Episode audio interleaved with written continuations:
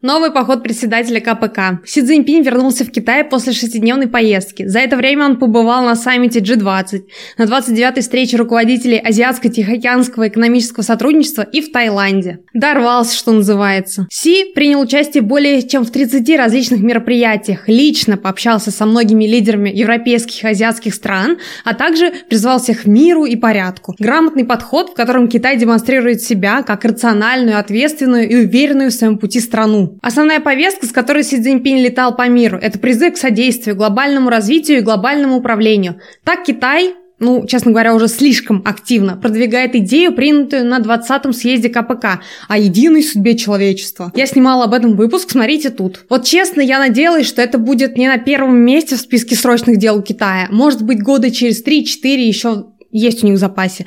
Но глядя на то, как активно педалирует эту повестку, все надежды рушатся. Кроме того, Си Цзиньпинь на встрече G20 предложил всем странам объединиться и создать глобальное партнерство для того, чтобы помогать восстанавливать экономику развивающихся стран. А также он выдвинул инициативу международного сотрудничества в области продовольственной безопасности и поддержал присоединение Африканского союза к G20.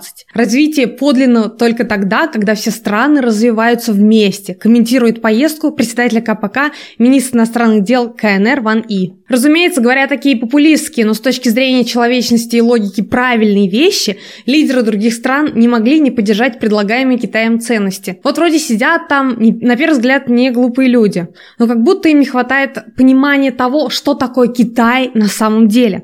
А возможно и понимают, но они действуют в собственных интересах. Как бы то ни было, эта повестка еще не раз будет всплывать, а мы будем следить за развитием событий. Всем привет, меня зовут Юлия Котина, и в этой рубрике мы обсуждаем новости Китая за прошедшую неделю. Кроме того, на канале полно полезных видео про изучение китайского языка.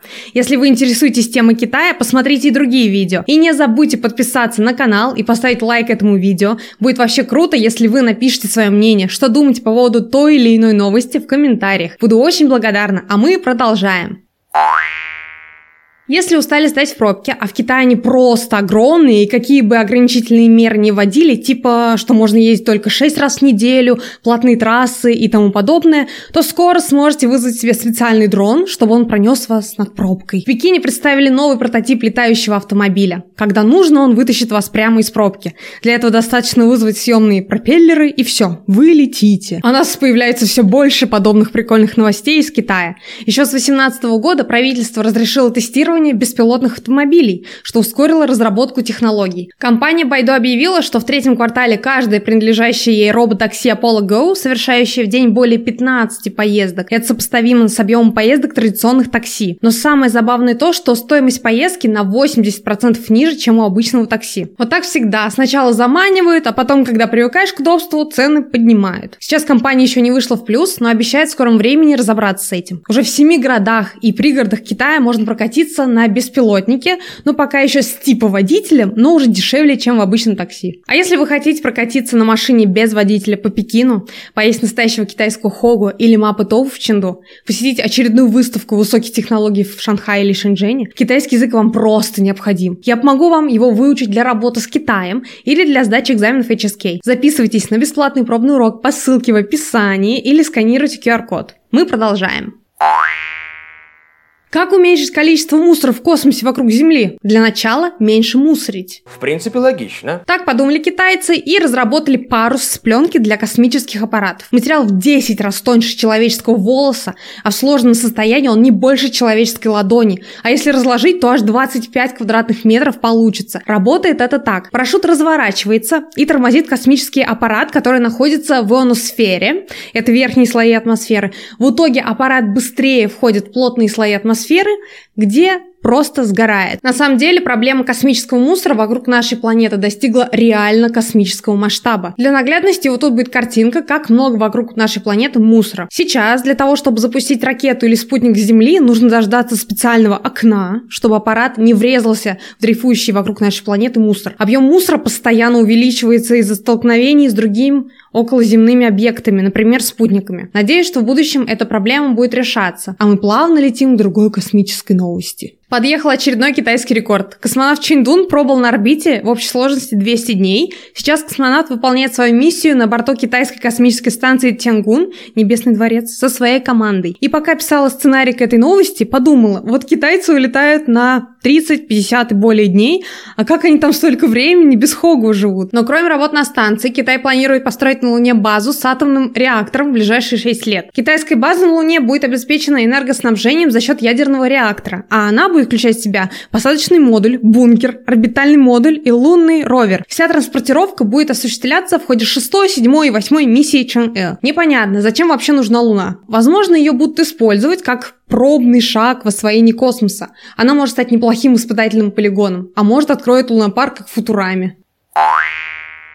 Власти Китая запретили школьникам играть в видеоигры по будням. Теперь на порубиться в Counter-Strike, Лигу Легенд, Dota или PUBG остается всего 3 часа в неделю. По часу в пятницу, субботу и воскресенье. Ну и плюс праздничные дни. Следить за исполнением закона будут, конечно, не родители или власти, а сами сервисы. Они должны на базе своих разработок обеспечивать отслеживание времени и отключать их, если школота заиграется. С одной стороны, это круто. Детей меньше затягивает видеоигры. У них больше времени на общение со сверстниками и учебу. Но с другой стороны, когда им исполнится 18 18 лет, и они смогут играть сколько им влезет, они уже не станут, не смогут участвовать в турнирах по киберспорту. В 24-27 лет обычно заканчивается карьера киберспортсменов. Ну, хотя бы у нас таких ограничений не вводят. А что думаете вы по поводу принудительного ограничения времени в играх для школьников? Напишите свое мнение в комментариях.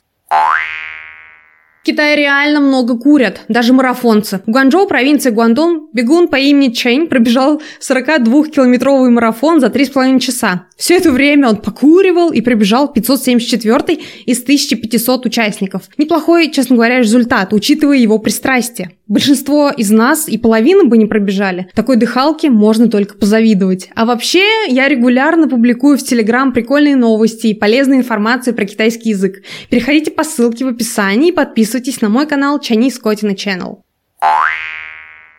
Китай ввел обязательную модерацию комментариев к новостям в соцсетях. Китайским операторам придется фильтровать вредные и неправильные комментарии к публикациям в соцсетях, начиная с 15 декабря. Кстати, ссылка на пост о самых популярных соцсетях Китая будет в описании, обязательно прочитайте. Такая жесткая модерация связана с растущим негативом, связанным с антиковидными мерами. Не, ну там, конечно, вообще жестят. Целые районы обносят заборами и изолируют от города. Продают такие ограничения в свободе слова, как заботу о национальной безопасности и защита общественных интересов. Классика. Такими законами правительство хочет уменьшить негатив от дальнейших ограничений. Эти требования распространяются на все типы постов, ответы в комментариях, в том числе и на стримах. Как это все будет фильтроваться, одному си известно. Но задачку это решать будут Weibo и Вичат. От них комментариев пока не поступало. Наверное, они не прошли модерацию. И самое главное, в это воскресенье, 27 ноября, День матери, не забудьте хотя бы позвонить и поздравить. А на этом будем заканчивать. Пишите в комментарии, что думаете по поводу новостей. Ставьте лайк под видео, подписывайтесь на YouTube и на мой телеграм-канал.